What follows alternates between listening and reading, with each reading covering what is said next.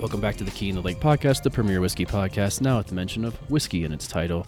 Hey, this is Jake coming live from the Stanley Hotel in Estes Park, maybe the best field trip I've ever taken for this podcast, with a view of the mountains right outside of the window that I'm looking out of, and slept in a haunted house of a hotel. I didn't see any ghosts. That's good. Wasn't scared at all.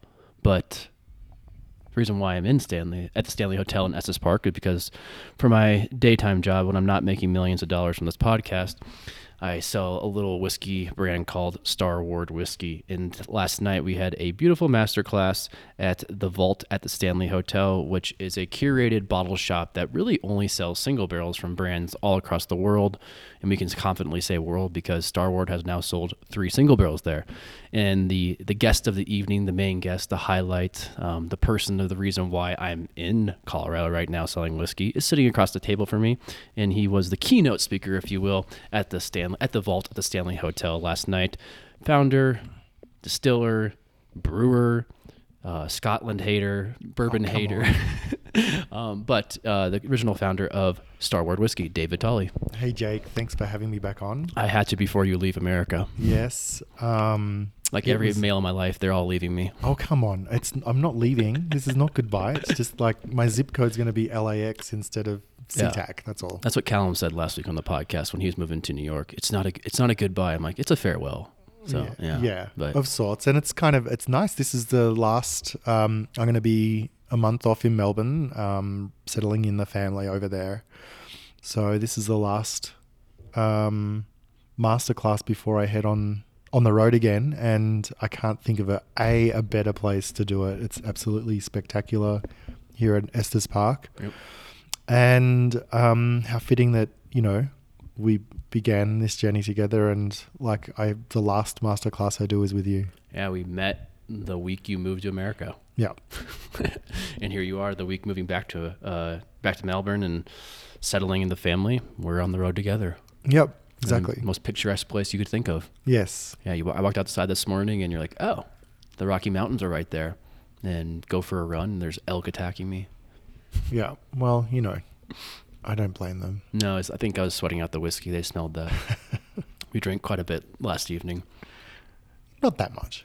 Actually, we, we tasted a lot. That's right. I think that's a really good good point, right? We did taste a lot of whiskey, which is amazing, and and you know it should be noted. Yeah, the vault at um, the Stanley Hotel is definitely an amazing whiskey destination, and um, of course they have amazing taste because they have a few single barrels of Starward there, but but you know um, the selection's really really well curated and and um, I loved kind of sampling through some of, the, particularly some of the um, Colorado Yeah. single malts, which were great. the Boulder one we had. I can't remember which one that was called. Was that the 10 Essentials? Ten essentials. Yeah, yeah, that, that was, very special. Delightful. Sazerac rye. They just got a barrel pick in of. Um, the Beam products were late, but Yeah, we did get to try those. yeah. But uh, yeah, no, I've had some amazing. This is probably the fourth or fifth time I've been up here to visit with the guys and you know see other accounts while up here. But they're the ones that are really laying the foundation of Star Starward up in the mountains of Colorado. They sure are, and we had a really great turnout, a very engaged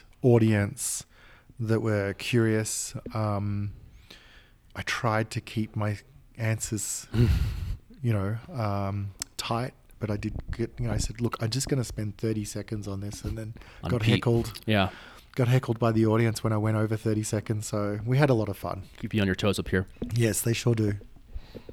And it's nice to have a nice intimate setting like that. I know it's it's what twenty people probably total. Yeah. But people that want to learn and want to listen to people to whoever's in front of them presenting and taste things they haven't had tried before. I th- I think it's the just right number actually. Yeah. Once you move beyond twenty, it becomes way more um, auditor, you know, lecture style, Mhm. even if it's not in in an auditorium. yeah.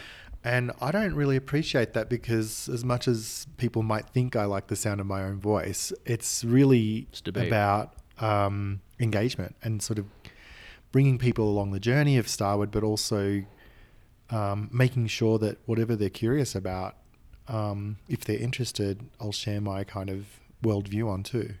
Yeah, and it was really great how they got to try really the whole journey of Starward from day one to where we are, what we are just now launching in America for the first time. Yeah. And then getting to try it on an individual cask level with the Stanley's third single barrel they've they picked in the last year and a half. And what a cracker too. That's Oh, like, um, you know, such a juicy, delicious, like rich, and I think, like I think I said it last night. It's a really generous whiskey, um, without poking you in the eyes. Like that's kind of the thing that you often find when you kind of start to ladder up lots of flavors. They just become really intense and Yep. overwhelming. And this was not that. And sitting just under 114 proof too does not Mm. drink like that. No, and that's you know for Starward quite high. Yep. We go into the barrel at 110, and so and typically over the three to four Melbourne years that we're aging, we get that um, equal parts humidity and dry weather. That means that you know if we go in at 110, maybe it's 111 or 12. Yep. You know, so almost um, yeah, I think it was uh, 113.8. Yep. Right, so that's tech, that's high for us in inverted commas. They have the two highest single barrels that we had from our release of 2023. Mm, They had oh, their last one was 114 and this one's 113.8. Yeah, um, but they didn't drink like that, and I'm really happy about that. You No, know, uh, Um, Sean and I actually were trying to pitch that for the on trade. We could, we like we thought this would be an amazing cocktail whiskey, even at that high proof point. Um, but then Mick Shan asked me, who runs the Stanley, um, what do you got in inventory? Um, we get your master class in three and a half weeks. Do you think we can pull it off and get another barrel here? And I was like, I got one that I love, and our distributor here, Breakthrough, give him a shout out. First time shouting out a distributor on this podcast, 230 e- episodes in. Um, they they worked their asses off to get barrels moving here, and they literally arrived the day before our event. yeah, So uh, he's, he didn't even try it. He's like, I trust you. yeah. Look, here's the thing: like when we've got such an abundance of inventory, like different types of red wine barrels that Yeah. are aging, um, they're all great. They're all great, and we spend a lot of time. The distillers and the blenders spend a lot of time selecting the barrels that we're going to pitch um, to the US with a really specific brief Mhm. of like, can we deconstruct Nova and Twofold through this experience? So, um, you know, the wheated barrels are magical because well, they do what wheat does. Uh, the single malts are really great too, but you know, at the end of the day, it's about celebrating all of that wood policy um, that's ba- ba- baked in, that diverse wood policy that's baked in from all of those winemakers around Australia. Yeah, absolutely. And it's I love the the ability to show consumers and just whiskey drinkers in general how we how we build Nova from about 70 barrels into a Mm. batch and twice as many with the twofold and then breaking that down on an individual cask level and showing people barrels that are next to each other in our bond store but how wildly different they are but then if you think about it those have to go in those di- the diversity of those casks have to go in the consistency of our make so there that goes back to how our blenders do an amazing job of creating consistency Yeah. I mean, it's been, you know, obviously with Solera, that was kind of the starting point of Yeah. our journey towards like a really consistent pro- product that delivers on the promise every single time. It was so important for me to kind of really make sure that um, whenever we're sampling the whiskey, whenever we're drinking the whiskey, that it's it's doing what we said it would do, or, or what that first experience of the whiskey that you had was. And now, you know, the sun doesn't set on Starward around the world, and it's kind of nice to know that wherever wherever the sun is shining on a bottle, like it's the same. Yeah. You know, and and it's interesting because I think that um, a lot of people can kind of think of that as commoditizing the whiskey, Mhm. But it sort of does, to your point, um, completely completely um, ignore the fact that these are still handcrafted products, batch by batch, by a team of extremely talented um, blenders that you know I'm not their shoelace when it comes to their ability to kind of craft these whiskies and get them to be imperceptibly different. right yeah it's amazing and how long was twofold selling in australia before we launched it in america Uh, that's a really good question. I'm going to say about um, launched it- nine months, nine Okay. to 12 months. Yeah, so we launched in 2018 in Australia. okay that's what i thought we launched it in july of 2019 with twofold That's right. But um, uh, we just weren't, re- when we launched in America, which is five years ago last week, by the way, um, when we launched in America, it was um, it was with with Nova really championing the cause. Yeah, it was the only thing here. We just didn't have enough twofold to sell. Like Yeah. overseas, we were just kind of continually trying to keep ahead of the curve in Australia with this demand that was building for it, and then So it was already progressing in Australia before it came Mm, to the U.S. Yeah, yeah, yeah, yeah. And it, and then, you know, uh, we thought we would capture people's imagination with twofold in Australia, but not to the extent that we did. So all of that whiskey that we kind of laid away thinking it would be for export markets needed to kind of serve the domestic market, which is not a bad thing. No, it's a and then problem. we, you know, we sort of caught up our demand curve and supply curve kind of met again and um, was able to um, start thinking about export markets for twofold, Hmm. of which the US is the biggest by far and away. Mostly because, well, not because we are the biggest drinking market, but well, we aren't the biggest drinking market. Probably the most diverse drinking market in the world. Yeah, and I think that um, people get it here. Like it's so easy. It's such an easy whiskey, Well, yeah, the wheat component is. but the wheated part of it makes it so much easier for them to kind of like identify the whiskey with. Mhm. And we were having some amazing whiskies yesterday from single malt whiskey producers in the US. And, you know, the big observation from my point of view is a lot of them don't use red wine barrels, even though they might be able to, or they don't Mhm. kind of think about ex fortified wine barrels from Por- uh, from Portugal or Spain or wherever, right? Mhm. Um, their, their mindset is, well, we've got to win the hearts and minds of American drinkers, and they know brand new American oak, right? Mhm. And so I'm, you know, never say never, but that's not an agenda that we want to prosecute. Our agenda is about red wine barrels because they're in our backyard, right? But um, the wheated component, I can identify with their thinking because that's the same thinking I had about if we add wheat to this whiskey, it's going to create a through line of flavor that'll make it some something that Americans will go, I see. Uh, this is whiskey, check. I see what you did here with the red wine barrels, check. And you know, then it's a, a subjective opinion of like, oh, it's bloody delicious, or thanks, but I'm glad I tried it, but I'll just stick to what I know. You For know? sure. And um, so wheat is such an important part of that story. But yeah, it took us it took us a good nine months to catch up um, in Australia on on what we thought was happening over there before we launched it here. Yeah, because when I was over in Australia in May of 2019, people were talking about twofold, but they always like, oh, Solera and Nova are my babies. Like that was their beginning days of Starward, how they found the brand and kind of holds best to their hearts. But even though they, I think they enjoyed and loved twofold, and you could see it kind of going into the cocktail scene there. Absolutely. Look, I mean, um, of course, I'm going to say this on the bloody founder, but like Twofold was a game changer for the Australian whiskey scene. For sure. And um, the reason for that was because we really changed the way we wanted whiskey perceived by Mm. drinkers up until that point in time. And even Nova and Solera had done a bit of this work, but not to the extent that Twofold had done. You know, Australian whiskey was certainly something that people had heard of, perhaps, but um, was rarefied and special occasion. And I'll pull this out to to like show people um, a bit of local pride. And then And they're mostly making single malts distilleries over there. though most of the distilleries were making single malts or rye, like Mhm. they were single grain distilleries, if that makes Right. sense, right? They were just focused on one Is most of the rye in Tasmania? no, um, in fact, the biggest rye distillery probably now is Archie Rose, Oh, but yeah. for the longest of times it was um, our good friends at the Gospel in Oh. Melbourne. Didn't and then, um, you know, out west in Western Australia, they were making four grain whiskies as well, okay. like bourbon style. Can rye grow out there in the west? I actually don't know. I'm pretty sure it would. Because most of it's grown in the southeast corridor. Correct. Okay. Yeah. Yes. So the grain, there, the grain, the the food quality grain belt of Australia, pretty much, if you drew a line between Sydney and Melbourne, Yeah. sort of that's the that's kind of the the area it grows.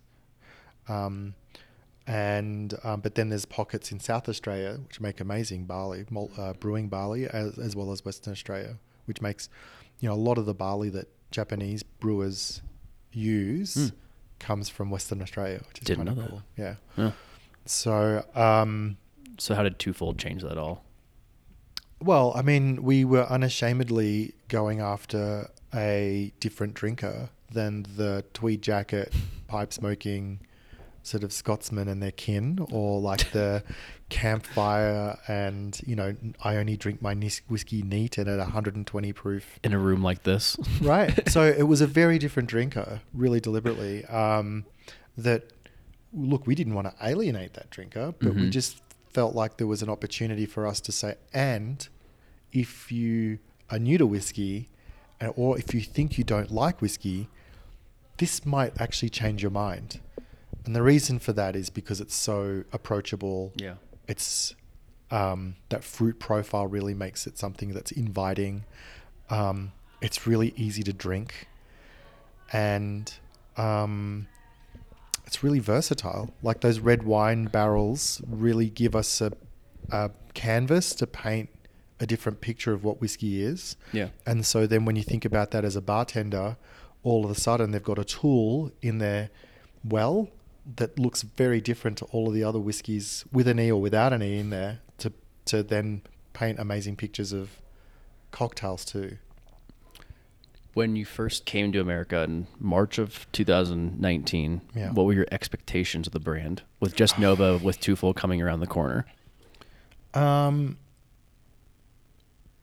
I there's this line in a Coldplay song that says, you know, nobody said it would be easy. Yeah. Um, but nobody said it would be this hard either. And I think that's kind of the, you know, that first year, Yeah. which we had a clean run, right? Like we had I- like yeah.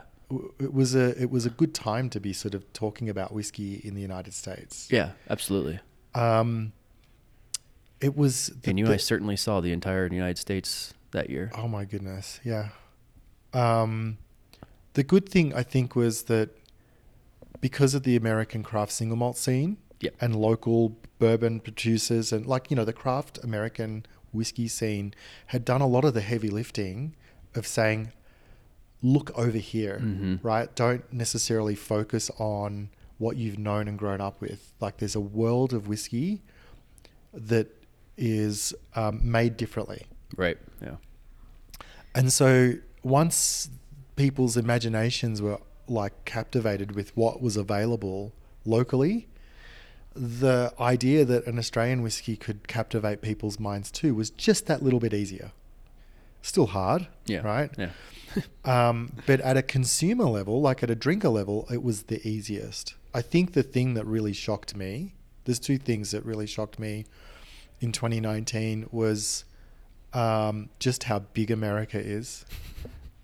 You know, it is like, I mean, look, Australia's about the same size, Yep. right?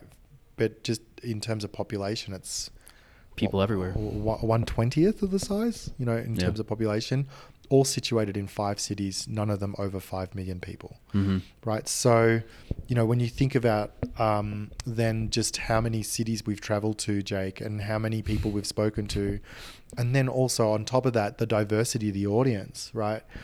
Um, I think, I thought, so when when you know if we flip this around and you know talk to a great um, some kindred spirits in the whiskey world here and talk about, um, hey, I'd love to export to Australia. Well, what I tell them about my experience building a brand in Melbourne is pretty much the same experience they're going to have in Sydney, Brisbane, Yeah. Adelaide, and Perth, and Tasmania. You know, very nuanced differences, but like universally the same. There's no such thing as exporting to America. Mm. You know, we do not export to America. We, you know, we, the ship arrives at a port in America, but then we're building a brand market by market in San Diego, LA, like the Valley, Yep. Palm Springs. That's just Southern California, right? Like in each of those two particular areas are very different Right. to Northern California. With no one down there for two years. No, that's right. And then and then you know, let alone Texas or New York, uh, Florida, Illinois, the great you know state of Illinois. Great state. Um, I don't claim it. Seattle. So the thing that you know really became obvious to me was that the message that we talk to people about needs to be curated based on the context of the city that we're in, Mm. and that's something new. You know, you don't even need, you know, like in in the United United Kingdom or France or Germany, other countries around the world are pretty much uniform Right. in the approach and the stories that we're telling. Now, there's going to be different drinkers, right? Like high end Yep. single barrel pickers versus like people that just love whiskey on their kind of drink cart at home. But um, that's interesting and different and want to move through that bottle in a week or two. Um, but they they behave the same way, Mm. and so that was so, a really big learning that we needed to kind of pivot towards very very quickly, and then um, I think. Uh, because we were coming from a country that didn't have a reputation for making whiskey, Yeah. uh, It's lost on people. Baffling. They're baffled by it, I should say, when I tell them how many distilleries are in Australia, how the modern movement's been happening for 30 years. Yeah, there's a, over 150 whiskey distilleries in Australia now. We were distillery whiskey distillery number 10 Yeah. 15 years ago. So it gives you an idea of like the explosive growth that's taken place. And the rich history then. of it, too.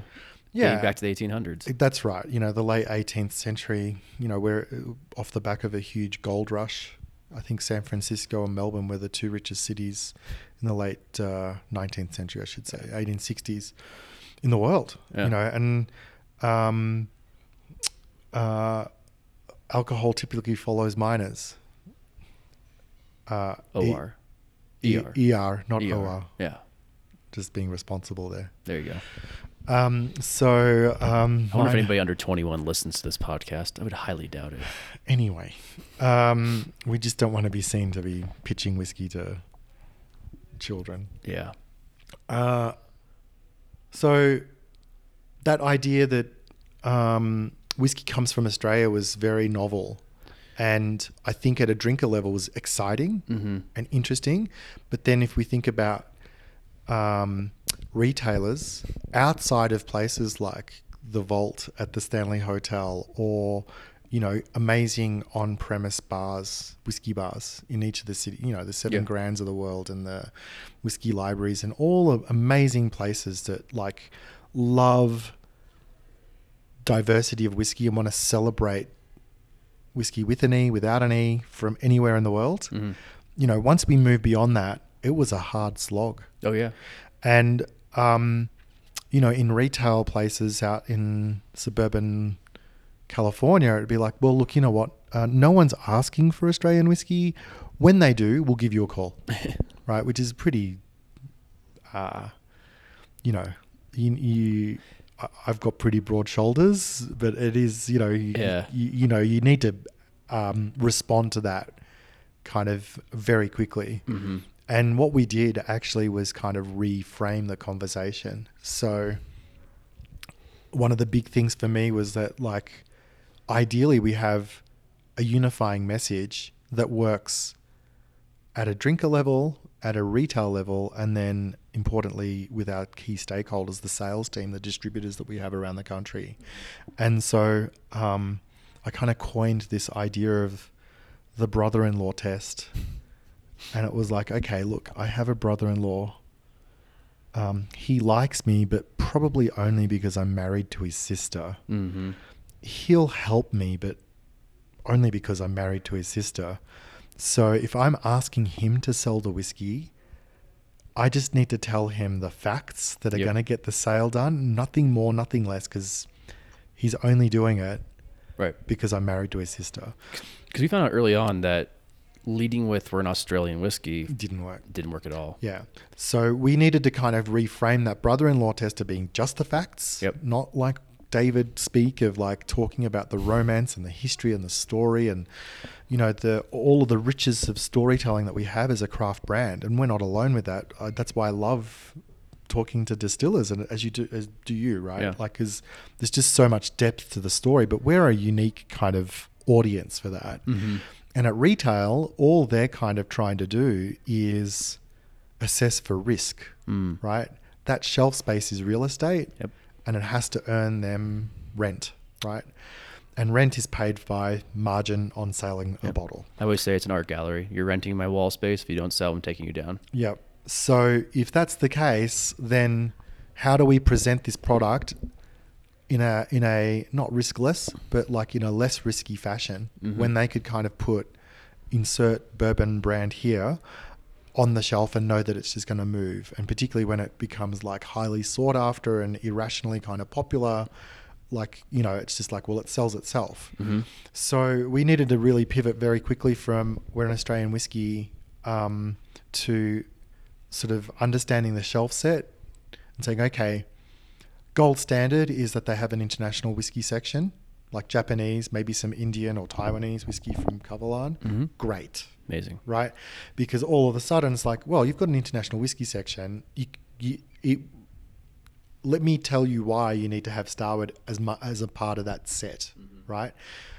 With as much humility as possible, but in my mind, I'm thinking you're, you know, it's impo- like it's you're nuts not to have Starward there because from a value proposition, price perspective, like what we do for the category, Yeah. it's unbeatable. The imagination of it all. Yeah. And so, um, you know, we kind of went in there and said, well, we're the shining light of this new world category, right? Um, and that seemed to work. Yeah. I was like, okay, I see what you're doing. Yeah, that, no, that makes sense. Let's see how it goes. And then we needed, you know, the, it was incumbent upon us to help them kind of sell the product to their drinkers. It was also easier when not easier, but it made it less difficult when twofold came around because you had two offerings. And what I found out with people tasting our stuff for the first time was I didn't even approach them with single malt. It was, are you a bourbon or a rye drinker? Mm. And the bourbon drinkers would, I'm like, try try our wheated whiskey. It has wheat in it and single malt or malted barley. And our single malt whiskey has this really great peppery spice that might be reminiscent of a rye if you're a rye drinker. And that's kind of how I got people onto Starward through tastings in Yeah. stores because it was it just it was so foreign to them that Australia made whiskey.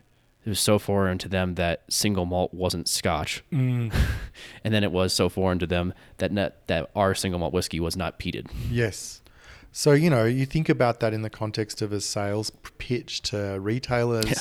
and it's hard work. It's hard work trying to get that down to that brother in law test of, look, I don't really, uh, you know, whether this works or not is not like I'm not really passionate about. I'm just doing this as a favor. Like, so tell me what I need to do to sell it, and that'll be it. And, you know, we needed to kind of refine that and get that right, and then apply that to the context I was talking about beforehand, which is, you know, at the at the early days, I think we were in 13 different markets, Yeah, right. you know, and so it's like then there's 13 kind of curated stories as well, right? Because they're not all the same. But Australia universally was maybe bullet point outside of specialist accounts who'd probably heard of us, you know, but never tasted us. Mhm. Australia was like bullet point number four on the list, right? It's like, yeah, there's a new world of whiskey, right? Um, and if it's if they've got an international shelf set, you've got some already, Japanese whiskey and Indian and Thai, uh, Taiwanese whiskies. We're a part of that category and a shining example. Let me tell you why, right? We age in wine barrels. That's unique around the world. Everything comes from a day's drive of the, dis- you know, and we can kind of then layer the story out and it makes it, Oh, and if you haven't noticed by the accent, we're an Australian distillery, Right. right? And then all of a sudden, it's like the idea that like, oh, well, no one's asking for Australian whiskey was secondary because it's like, well, that's not what makes us so interesting. You know, the things that are interesting about Starward is that like, you know, you've got curious whiskey drinkers coming into the store asking you all the time what's new and what's interesting, and without a shadow of a doubt, like we can kind of prove that we are new and interesting and delicious and well priced. So that kind of was that that shelf set, and then the next shelf set was like um, no international whiskey, but perhaps some local distilleries, and it's a it's a it's a riff on the same story, right? So then it's you know your craft distillers are kind of really challenging the status quo. Like Because how many are. events did we do together with craft distilleries in Yeah. the beginning days? Yes, It was an easy, it's an easy transition, not transition, but an easy marriage for us to come into the market and tell similar stories. Absolutely. You know, and the great thing is that I think that everybody realized that a rising tide lifts all boats. Yeah. So it wasn't like, oh well, if I'm doing a, if I'm doing something with, you know, with this local craft distillery, then that's going to take away a sale from me. It's such an, you know, it's not the way the drinker thinks. No. The drinker's like so curious and like wants to explore the category. Right. I can go back to that one next time I'm here. hmm So, um, and we don't have the budget of like multinationals to be able to then sort of turn up and do all of these things individually anyway. So, like sharing that love meant that we could do more with less. Yeah, I mean, it was for me personally as a brand ambassador. That's how I think I survived my job over COVID was was doing co-brand, co-branded events. We would do like five distilleries, like let's go to a bar and do a whiskey class, and all of us can do there. Let's hope that that bar has a retail shop next door we can send people to and buy bottles afterwards and buy people drinks and get them hooked not just on Star Wars or not just on Castle and Key or Pinhook, whoever was there, but it's like let's get them hooked on really good whiskey. Yep. And that was just kind of something Yeah. we did. Interesting whiskey that talks their language. Right. You know, because you know, you know me well enough to know I get I take issue with people kind of con- thinking that this modern era of whiskey is better than you know the the whiskies, the legacy whiskies of years, you know, Yeah. of years past. I think that that's a silly argument to make. You no, know, I always I'm- tell people how you've, I wouldn't say you've mirrored it, but you are inspired so much by Maker's Mark to craft your distillery in that sense and go back and pay homage to those people that d- had built a foundation that was really great and has been for generations. Absolutely. You know, it's not just Maker's Mark, right? It's like, you know, any any peated whiskey is an inspiration of mine. Yeah. And, you know, if we could be as iconic as my, you know, Wild Turkey one day, that'd be awesome. And like the Balvenie Doublewood from Scotland Yeah. and, um, you know, blended whiskies like Johnnie Walker Black, like all are inspirations and they're always at home. I don't think I've had a Johnnie Walker Black since maybe the third time you and I hung out. You, you know, it's much maligned. Like, I mean, if you just kind of I'm just put it in a, in a brown paper bag and bring it to like a, a, a whiskey Yeah. event, and just say, let's try this. I think your your test back then was Monkey Shoulder and Johnnie Walker Black because Monkey Shoulder was definitely having a moment back then five years ago. Right. And everyone's like, oh, no, Monkey Shoulder's better. It's a single malt and, you know, blah, blah, Mhm. blah. It's like, just try it. Yep. And I think more times than not, you'd probably pick Johnnie Walker. Yeah. Yeah. So, so, um, and that's, you know, I mean, m- what Monkey Shoulder's done for like a modern era of, uh, of whiskey drinkers and, and kind of making it more approachable and, I guess, from their perspective, cool to drink s- scotch, single malt marketing way scotch. too. Yeah. It's been fantastic. We've been a beneficiary of that. Mhm. So, but it's not who we were. You know, that's all. So after one year in the states, pre-COVID, before we even knew anything about that, what were you thinking as the brand and the direction it was going in? I knew there were a few things that we knew pretty compellingly, like that we had something that resonated with the drinker and bars when we could tell the story Mhm. properly, Right. and that was incumbent upon us. And you know, like again, there's the story I want to tell, and then there's the story that's like going to make a difference to the to the decision maker, Right. and they're, you know, it's it's not necessarily the same thing. I think just put a little color into that. Like some of our best accounts in the first year were like Angel Share, Delilah's, Fountainhead, all these uh, seven grand in San Diego. Like those are the places accepting us. And like how, how you were pointing out, it was harder to go into the more of those neighborhood bars that ha- might have 50, 60 to 100 bottles of whiskey on the shelf versus the one that want to curate a really curious section. And it was it was amazing to go into these bars across the country and have that time to talk to people who really cared about what we were doing on a, you know, for us a very unique basis with the red wine barrel maturation and being from Australia. That was that was unique for them and curious because people didn't know it was coming from there. But he tell a story of like, okay, where are the grains coming from? Where are the barrels coming from? How does the heat make your whiskey so much different than Mm. other than other uh, parts of the world or parts of America? People always want to compare it to Texas, but it doesn't get that cool stage in Texas like it does in Melbourne on a daily basis. Correct. So like that whole in-depth point of the story gave us access into these really great bars all across the country. and they couldn't believe it you No. know and a lot of them even even even now are like i just don't understand how we can buy your whiskey at the price we can compared to some of the domestic whiskies that we love um, which sometimes are 20 30 40% more more uh, more costly and that that was my big bet 15 years ago to say either we're going to do this and compete with those icons that I love at a price point that means that price isn't a barrier for people to try it, or we're not going to do it. Right. That was it. And it's cost me a lot of like um, heartburn and, you know, blood, sweat, and tears to do that. But it's it's it's it's working, you Mhm. know. And I think that so so by before before the lockdown, it was like okay, we we were onto something here. Mhm. People like the whiskey. It's not like we're kind of turning up with something that just doesn't resonate. How do we scale this? How do we kind of scale the messaging, and but still keep the intimacy of the brand? Right, that was the challenge, and I think we started to think about, all right, well, let's be more of ourselves, Mhm. you know, and turn up into accounts doing smart programming. And, you know, unfortunately, we had a, you know, those terrible wildfires Yeah. in tw- the beginning of 2019 and thought, well, here's a way for us to kind of show who we are from a personality perspective, connect to that Australian Right. point, but also do some good. And we, we, you know, spearheaded a, a uh, cocktail program nationally where we would donate a dollar from every cocktail sold to like the Mhm. Koalas. Yeah, and people would genuinely, when I come to accounts, be like, "How's like how people how's people at the distillery? Is the distillery burned down?" I'm like, "Oh Yeah. no, it's like not getting into the city area." But thank you for asking. People are genuinely concerned. Yeah. And it was tough at the distillery. I mean, they couldn't work some days. It was Right. so smoky.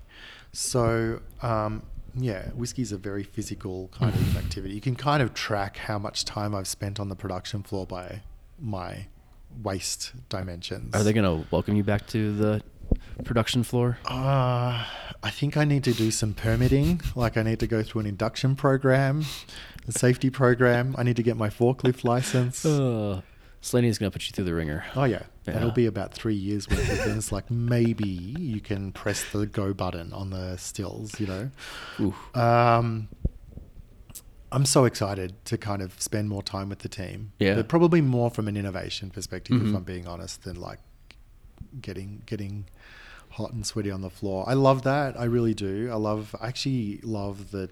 um, the best part of the, the process for me is the spirit, the spirit still, and the taking the cuts and then filling a barrel, Right. like and just sort of setting it on its way. Like you know, Alright. we've we've kind of curated these barrels from wine wineries and found the ones that we want to work with, and we've crafted this amazing spirit that we're going to fill into the barrels, and it's like okay, off you go. See you in a few years. Yeah. Um, yeah, so we had this global, you know, national program that we felt really confident about. It wasn't like uh, performative, it was No. really meaningful and something that we really cared about. And then three weeks later, the world changed. And, you know, and we pivoted to being, you know, um, desktop warriors like the rest of the world did. Yeah. But um, A lot of crying in between there, but yeah. yeah, a bit of crying. Yeah, a lot of crying actually. A A lot, lot, of, of, cow- lot of self doubt in my in the Hukee household. From my point of view, my wife was too busy. She was runs marketing, so she was busier than ever. Yeah. Yeah. The interesting thing, you know, um, the interesting thing about craft whiskey, particularly Starward in the United States, was that um, it was a, still a whiskey that was being discovered. Mm-hmm. And so I don't know about you, Jake, but I was not browsing the aisles of like, you know, uh, whiskey whiskey stores, liquor Mm. stores looking for interesting whiskeys. It was like in and out. Oh, like drink covered. Yeah. Yeah. It was it was in and out or deliver something that I'd heard of before straight to my door and Yeah. that's that. So unlike other brands that had, had already developed a reputation, we really didn't benefit from all of that sort of like big uptick in consumption. Yeah.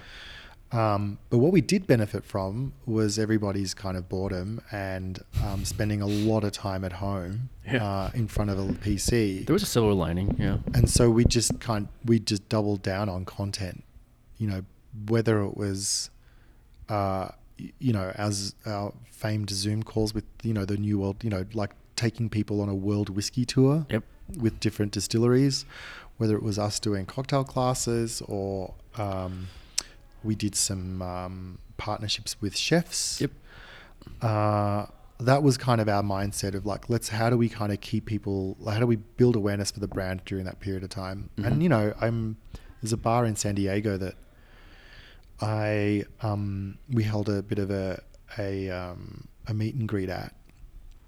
It's like a dive bar, and I had a hero's welcome when I came in. It was like completely unexpected. And it was just these groups of guys that discovered the brand during the pandemic, and that's Right. what got them through. Yeah. Twofold got them through the pandemic because they found this thing that they all kind of loved and discovered, and and, and now it's got that sort of sentimental value to them that is Mhm. in and of itself as irrational as my love of you know, Alfa Romeos, right? And that's great. Never understand that one. It's great. Like, you know, just in terms of being able to um, see people that have fallen in love with the brand that way. And um, that was, there, there's some of the beautiful moments of that time where we couldn't do what we wanted to do. Yeah. But we, you know, you'd be in Seattle, I'd be in Chicago, and we'd be on a Zoom call. People from North Carolina and 50 people Yeah. on a Zoom call. Listen, you're listening to us, tasting our whiskey, and then buying a barrel. Yep. It was crazy. And so we got through it. And then, you know, out of the gates, it was like, okay, let's go back to some programming that sort of really talked to who we were as a brand, both um, in a retail setting um, as well as a, a um, as well as a, a you know a restaurant and bar setting and sort of stepping leveling it up and saying okay let's move move beyond whiskey bars where people are kind of expecting to see interesting whiskies to restaurants and bars where you might not expect to see whiskies um, apart from the mainstream products that you're familiar with. And so that's where the partnership with Michelin came in we became the uh, official whiskey of the Michelin Guide for 2021 22. It was the end of 21 into like the summer of 22. That's right. Is that right? It was Yeah. a weird timing, but yeah. yeah and um, Ate well. You did eat well. I did. It, I ate well too. Um, but you know, it's kind of nice to say eight out of ten American, you know, uh, Michelin star restaurants had a bottle of Starward on the back bar hmm by choice. A couple cocktail placements too. Yeah, by choice. It wasn't like they would just kind of Had to take us. had to take yeah, it. It was they, like they they wanted it. they had no most. I would probably say 90% of the Michelin restaurants had no idea there was an actual spirits partner. yeah, Yeah. And so. when we turned up, it was like, oh, they do that? Yes, they do. Yep. Would you like to taste it? Sure. Man, this is delicious. How much is it? Oh my god. Yeah, let's do this. Mhm. And then, as you pointed out, there was some single barrels with like Lazy Bear. oh yeah, forgot. in, in- Michelin, in San yeah. Francisco and um, a signature cocktail, like lots of cocktail placements. And, you know, what that did for the brand was really start to elevate our standing not only amongst foodies and people that go to Michelin restaurants, but amongst other restaurants and bars. I was just gonna say I got more access and probably more placements in the Bib Gourmand spots, which is from people that don't know, it's one through three Michelin star rating, and then Bib Gourmand is the next step below the stars. So it's you know there's like 65 in Chicago Bib Gourmand restaurants. Um, think of for people who listen to this podcast and been to Chicago and drink, Franklin Room is a Bib Gourmand restaurant. It's an amazing whiskey bar, uh, beautiful cocktail bar, one of the best co- cocktail bars in Chicago. Then also has great food. So those type of places where, where I was like, well, I think I can get in here because I already know these buyers, or I know somebody who works there, or they're not. They're open more than just two or three days a week. So that was where it was beneficial, I think, from like boots on the ground level with that whole project too and getting into those restaurants that maybe they don't have the the stars and the impact that you might get in a restaurant scene, but they're also really important restaurants in individual cities. Yeah, absolutely. Um, they're more neighborhood style restaurants, Yeah, you know. way. And so, um, yeah, for one, you know, often also there was a multiplier effect. So for every one Michelin star restaurant that a restaurateur had, they might be part of a group of four or five different restaurants. Right. Some of them bib gourmand, some of them not. That had more applicability. So we might get the bar placement and the menu listing at a Michelin restaurant, but the cocktail at the at the Mhm. at the other restaurant, which was moving cases and cases. So that was really something that was exciting. The challenge was that it didn't scale beyond Michelin. Yeah, you Michelin- find out, oh, Michelin only goes to certain cities and ranks these places. Like, oh, they've never gone to Florida. They've never gone to Texas and checked out those restaurants. Right. Yeah. And so it worked in some markets, coming back to like, we're not exporting to America, we're exporting Yeah. to different states uh, in America. Like, we just found out very quickly that, like, frankly, there were not a lot of people in Texas really cared about the, you know, um, Mm. work that we'd done, great work that we'd done in California, Illinois, New York, to really elevate the Tennessee.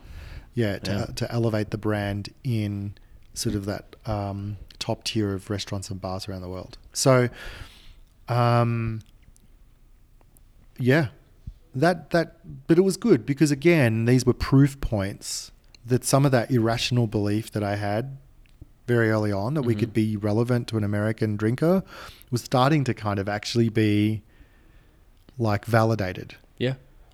And um,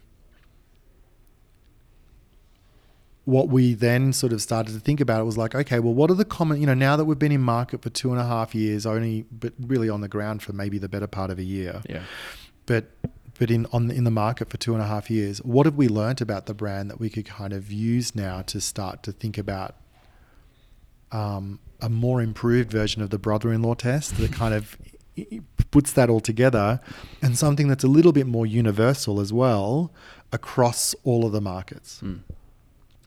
so that um, whether you're, you know, because case in point, actually, at the Stanley Hotel, most of the visitors to the hotel are tourists, right? So they're Yeah. going back to the Midwest or the South or the East or, you know, the West Coast. And so, um, what is it that we want them to take away from the experience of last night that they can t- share universally? It doesn't matter where you come from about Starward Right. was the job to be done and um, increasingly we felt like that was a job that you know two people couldn't do you know or even three with Katrina at that point in time on the west coast Right. and the east 'Cause by the time uh, uh, COVID came around, we only had three people on the ground for nine months, Mhm. ten months, maybe. Yeah. Yep. So and so um, you know we've scaled the team up that was the next job to be done was to really understand okay if we can get this messaging right and if it resonates with the right amount of people who's best placed to tell that story and how do Mm. we kind of get them in the right places at the right time to, to do that and that's probably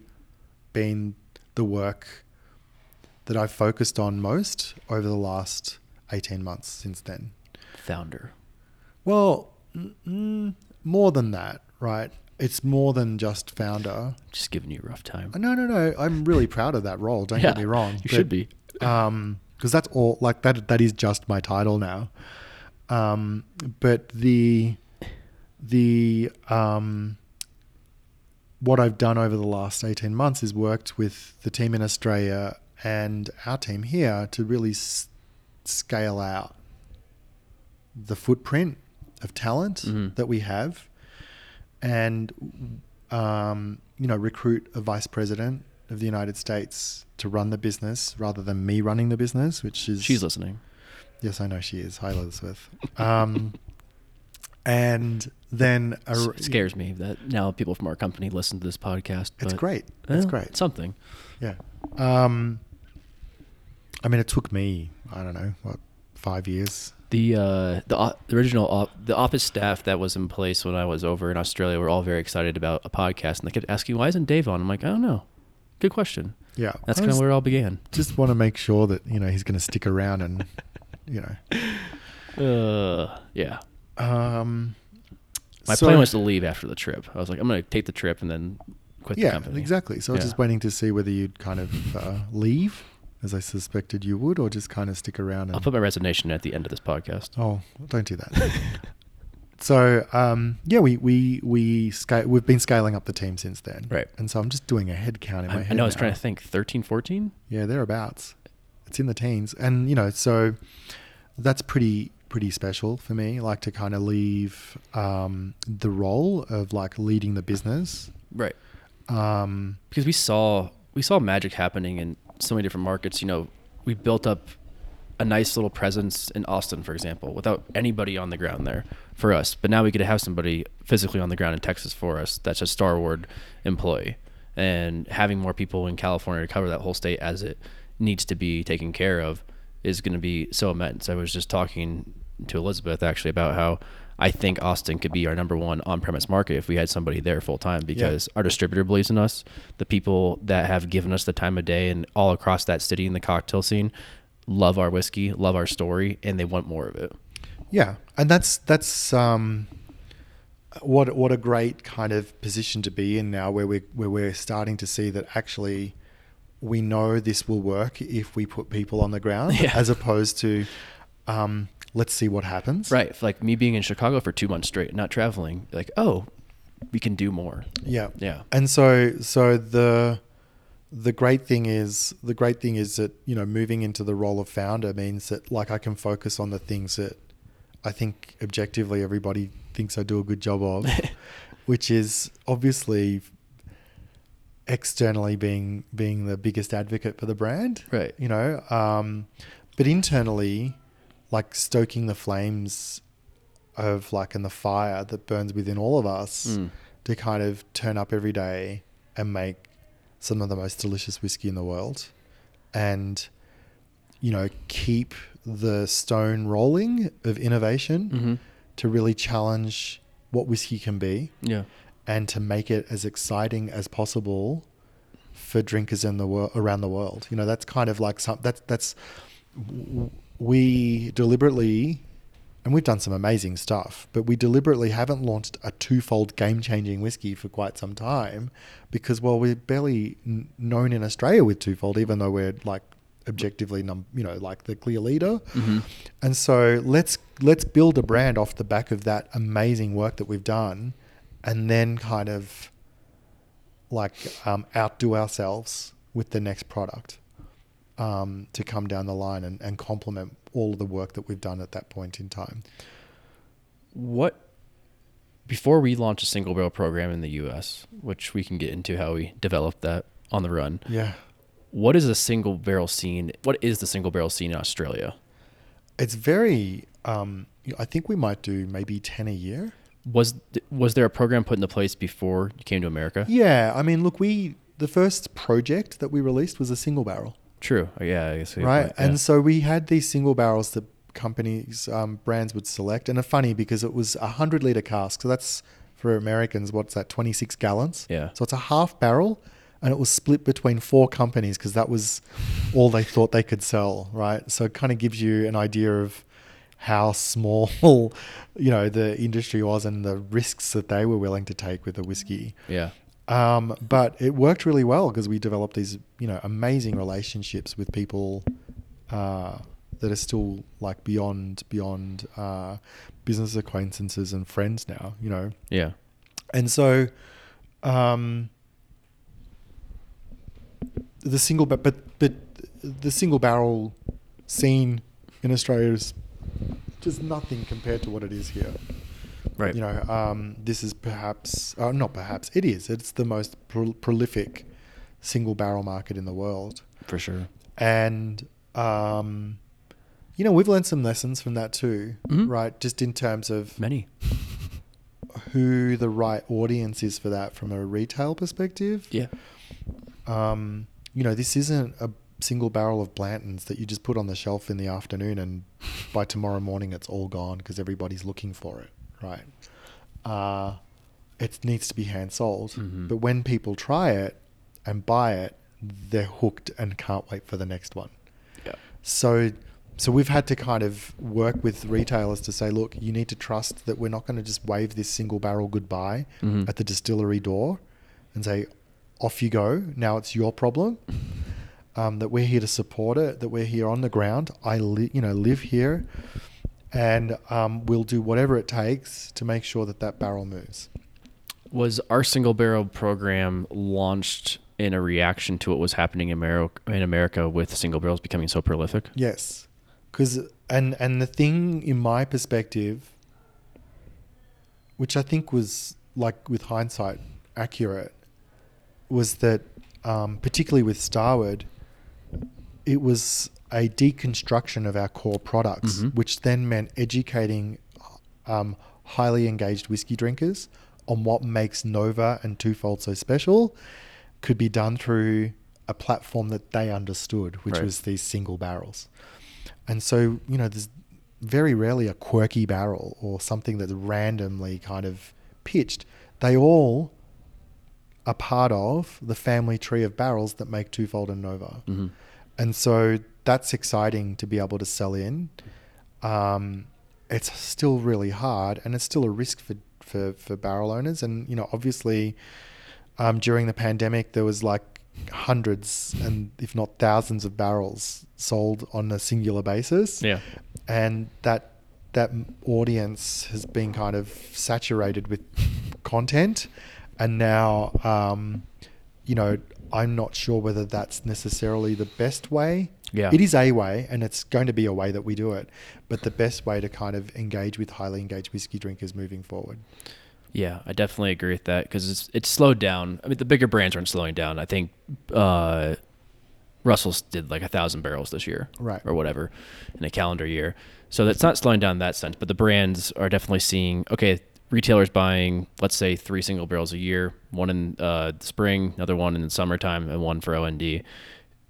They're having bottles left over from each barrel pick still. You know, they're not moving off the shelf as fast as they might have once before, and demand for the customers is not driving it as much. So, and because it's overwhelming with choice, you walk into an account like one of the stores we were in yesterday, a giant aisle of single barrels from all across the world. Yeah, I mean, f- uh, the, a liquor store sized aisle Right, of single barrels. right. Right, like there, I've been to some liquor stores, say in, in New York. And that wasn't the only aisle. no, exactly, just with single barrels in it, and so The I mean that was the, that wasn't the only aisle with single barrels in it. correct. Yeah. yeah, they were also out and about, and you know what? Like, um, we were there, and they love Yeah, Starward, yeah. and like are really keen to do another barrel, and I mean, and they've done two hogshead barrels, so they've done a lot of whiskey with us. And so, the, the- but the point is that um, so there's still interest and desire from the retailer.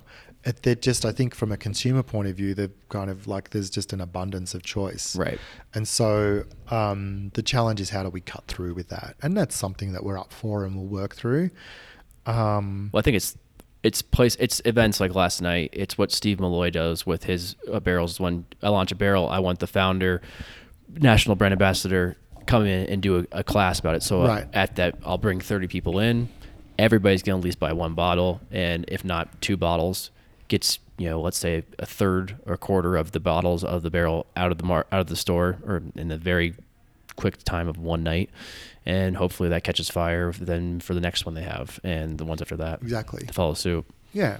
And so, you know, it's been interesting to see that sort of single barrel arc move, but it was really important when we launched to kind of have those that product and that content available for, Yeah. for, for drinkers to be able to um, understand more about what makes Starward interesting and exciting. And Right. coming back to the first point that I raised very early on in this podcast is that like you know the job our job is to make Starward as exciting as possible to as many people as possible and that did that job Mhm. now Mhm. we need to scale it right coming back to what we said beforehand and i don't think that anybody anywhere at Starward thinks that scaling the single barrel program is the best way to do that Mm. right so you know let's keep it really special and like allocated to the top 100 accounts in the united states Yeah. and that's it I was just gonna say that was our original goal, but you know, it's you're building everything we've talked about for the last hour. We're building an unknown brand in a giant ocean of whiskey yep it's out there. So,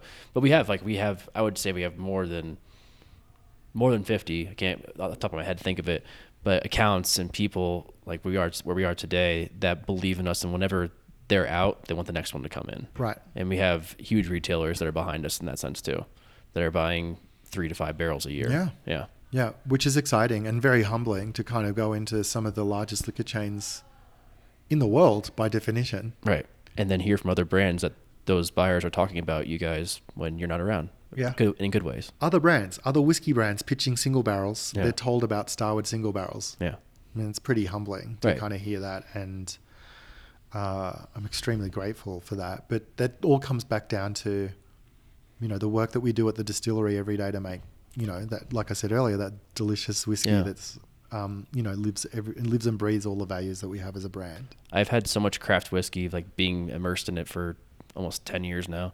And I don't get how our whiskey is so good, to be honest. For it's been only three to four years. It's, It's the, the, I- red, I- I the know it. barrels are the secret sauce. Right. telling everybody, right? but no, but it's even just the way we distill, like tasting that Yeah. off the still. And there's something different about it. You know, you've worked for distilleries that the whiskey tastes good off the still, but then it goes back to your point. Like, what are you doing with the barrel? What is your wood policy? What's your barrel programming to make sure that you're getting, like, you know, I'll leave your Scottish jokes aside about barrels and how much flavor we pull from them and where they're getting their barrels from. But if we are really getting somewhere between 60 to 70% of flavor from a barrel, that's where you have to put so much attention and focus into. Like, that's Yeah. going to make or break your company at the end of the day. Absolutely. You know, and and it's funny, right? Because we, uh, you know, at its simplest twofold is just like a wheated whiskey that's aged in red wine barrels. Yeah. But it's so like reductive to kind of say that. Well, if and you hear that, people, like an, an average customer hears that, like, oh, cool, I love finished whiskeys. Oh, Yeah. great, then you're really gonna love this because it's not finished. It's been in a cask for four years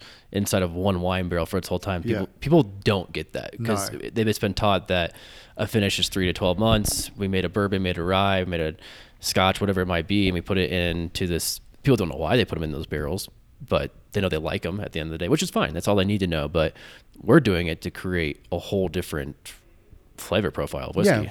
yes. But you know, my- point my point is like you know, and that's the mastery of like complexity, right? Is Mm. is to make it sound simple.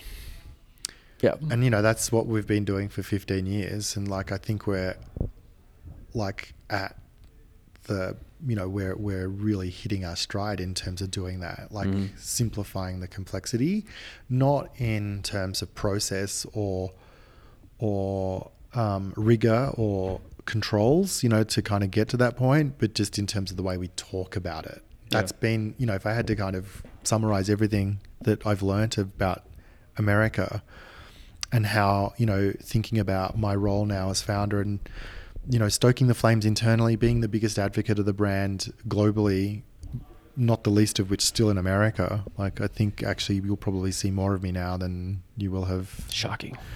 beforehand um, is uh, is that is like simplifying that message and not overcomplicating it and and then really starting to like take what we've learnt from the hardest market in the world to Mhm. build a brand in and applying those learnings back in Australia back into Europe back into Asia Sure, they love that.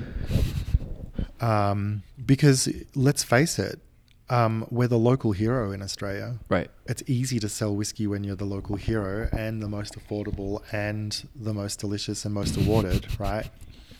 It's easy, but what, you know, how much are we leaving on the table in terms of like people that don't know any of that stuff in Australia? And what could we, what can we take from all of the hard work that we've done over the last four and a half years, five years, literally last week in America to, to, to scale up that brand in in Australia and take it to the next level. So it's daunting, I think, for a lot of people at the distillery. They're going to be spending more time there, but uh, it's going to be great.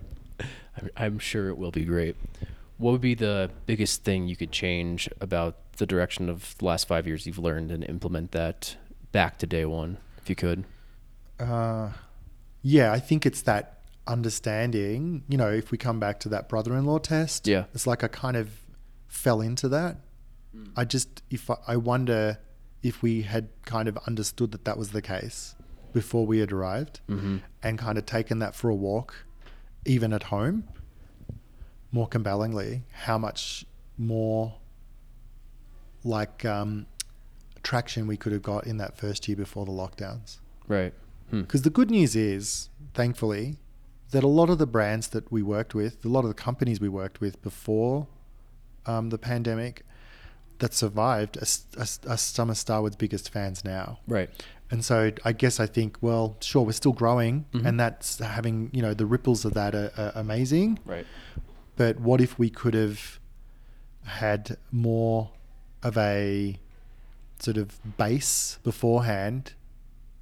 Uh, you know, you know, with hindsight, yeah, getting that messaging right and having a platform that kind of communicated that before we arrived in America that was universal, like across all of our markets in Australia, in America, in Europe, and and um, all you know, Asia would have been you know the biggest thing that I think would have helped us scale even further than we have. And that's not regrets; it's just hindsight's a wonderful thing. Just learning. Yeah, Yeah, it's a tough market to learn into.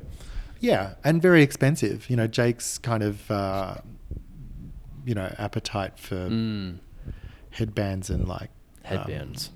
uh, like uh, ponytail kind of uh, scrunchies is like insatiable, very, very large. very expensive. Very expensive. This little nylon thing right here on my wrist. So like, uh, you know, we're we're an Aussie dollar. The good news is that you know um, we're an Aussie company, so we earn money in Aussie dollars, but we also spend money in Aussie dollars, and at the moment that's one and a half. So if it's a dollar here, it's a dollar fifty, Right. right? So, you know, that's not lost on anybody I know here. They understand that, but it's like you know, coming back to what we're saying, it's just those mistakes learned here on the ground are one and a half times more expensive than they are in your home market. Good point. Never thought about it that way. Huh. Interesting. Well, I guess we have to leave now. Catch a flight. Yes, we do. Drive an hour and a half down a mountain first. Yeah, it'll be fun. Yeah, it will be. We can listen to some more of your whatever music you were playing the other day. I think it was just like Apple pop hits, Oh, bit of Barbie soundtrack. What else was there? I I don't know. Haven't seen Barbie yet. Brand, oh, you got to watch it. That's amazing. I've been told. Um, Brandi Carlile, she's amazing. If I would get off the day-to-day contracts of my job and make more money. oh, yeah. posh, posh daily contracts. Someone did believe that one time. I can't remember where we were, but Yeah, I know. that was quite funny. Um, well, no, it's been an amazing four and a half years. I'm glad we ran into each other. Yeah. Changed my life for the better. I'm pretty sure. I think. Well, you've changed mine too, mate. I don't know if that's true. No, it's very true. Like just the responsibility that you have for other people, um, where things are not, you know, in Australia, thankfully, you know, we're we're at a point at which um, the distillery is making money, right? Like Right. it's it's like if we didn't have it, if we didn't have America, um, it'd Spending be a business. And so, like you know, the the the responsibility that the team has there, the, the the leadership team has there, is about growing the brand, Yeah. not like survival. And so, um, it's where I thrive the most as a founder and as, of a startup business. It's always been where I've, you know, where the stakes are the highest and Mhm. my back's against the wall and like we just got to keep pushing. But um, just having having that responsibility of uh, like making sure that we were doing everything we could to build this brand in the right way for people that you know fundamentally care about it like you have like Mhm. all you know I've been so lucky with all of the people that we've had here to kind Yeah. of Yeah. find good people that love the brand you know sometimes I think more than I do um, uh, has been such a gift and Mhm. I'm so grateful for that I'm so yeah like you grateful and thankful that we bumped into each other I knew it would work you know I was I wasn't sure what was happening. That that was a strange day, and I've told it many times on this show. But Yes. um, yeah, very serendipitous, essentially, and uh, that was the best way to describe it because.